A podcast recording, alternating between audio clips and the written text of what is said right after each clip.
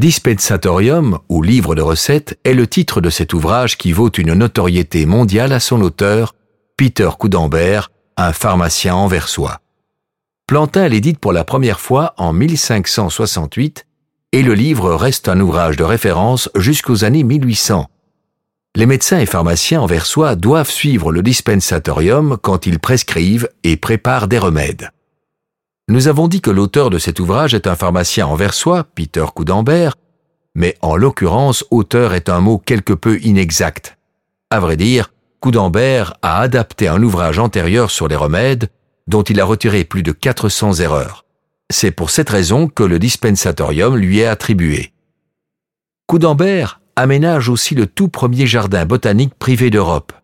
Pour ce faire, il fait venir un grand nombre de plantes de l'étranger en raison de leurs propriétés médicinales. Ceci est une recette de son dispensatorium. Pour faire monter le lait maternel, prenez des feuilles de fenouil vert, faites-en une décoction dans un vin ou dans de l'eau. Donnez-la à boire à la femme, aussi bien pendant le repas qu'à d'autres moments, autant de fois que vous le pouvez. Ainsi, elle produira du lait en abondance. La maison d'édition de Plantin publie environ 50 livres sur la médecine, presque autant que sur la géographie.